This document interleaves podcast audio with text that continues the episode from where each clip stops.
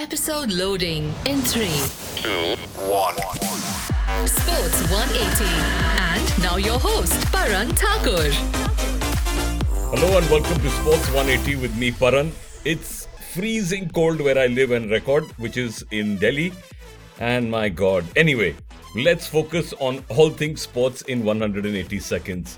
It's the oldest English domestic competition and it always produces upsets. In one of the biggest FA Cup shocks in recent times, and it arrived in the most dramatic fashion as Aston Villa became the latest Premier League team to bow out on a magical third round weekend. League 2 side Stevenage produced an incredible late comeback to beat Aston Villa, stunning their hosts with two goals in the final two minutes to reach the fourth round. Eight Premier League clubs have already been knocked out of this year's third round, and one more top flight elimination is certain when Liverpool and Wolves meet for their replay. League leaders Arsenal hope to avoid a similar fate to Villa when they travel to League One side Oxford United tonight, while Leeds United face a replay against Cardiff City of the Championship. Meanwhile, Manchester City convincingly beat Chelsea 4 0 to advance to the fourth round, with Riyad Mahrez scoring twice. Naomi Osaka has confirmed that she will not play at the Australian Open, adding her name to a growing list of notable withdrawals.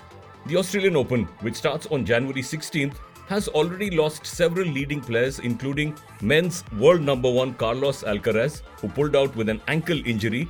Former finalist Simona Halep also is not playing this year, and Venus Williams has also handed back a wildcard entry after suffering an injury while practicing in Auckland. Open organizers were already reeling after the retirements last year of reigning women's champion Ash Barty and legends Serena Williams and Roger Federer. But nine time champion Novak Djokovic is back after missing last year's event, after which he was deported over his vaccination status. Rafael Nadal, who won the 2022 title in Djokovic's absence, will also line up, taking over the top seeding from Alcaraz. And finally, on to cricket. This is a year where we will see a lot of one day international action, this being a World Cup year.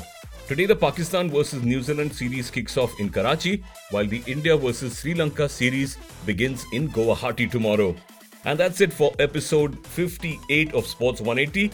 Do follow us on Twitter, Instagram, or Facebook. Your preference, our handle is the same pretty much everywhere at Sports 180. That's S P O R T S, 1 the number, and E I G H T Y.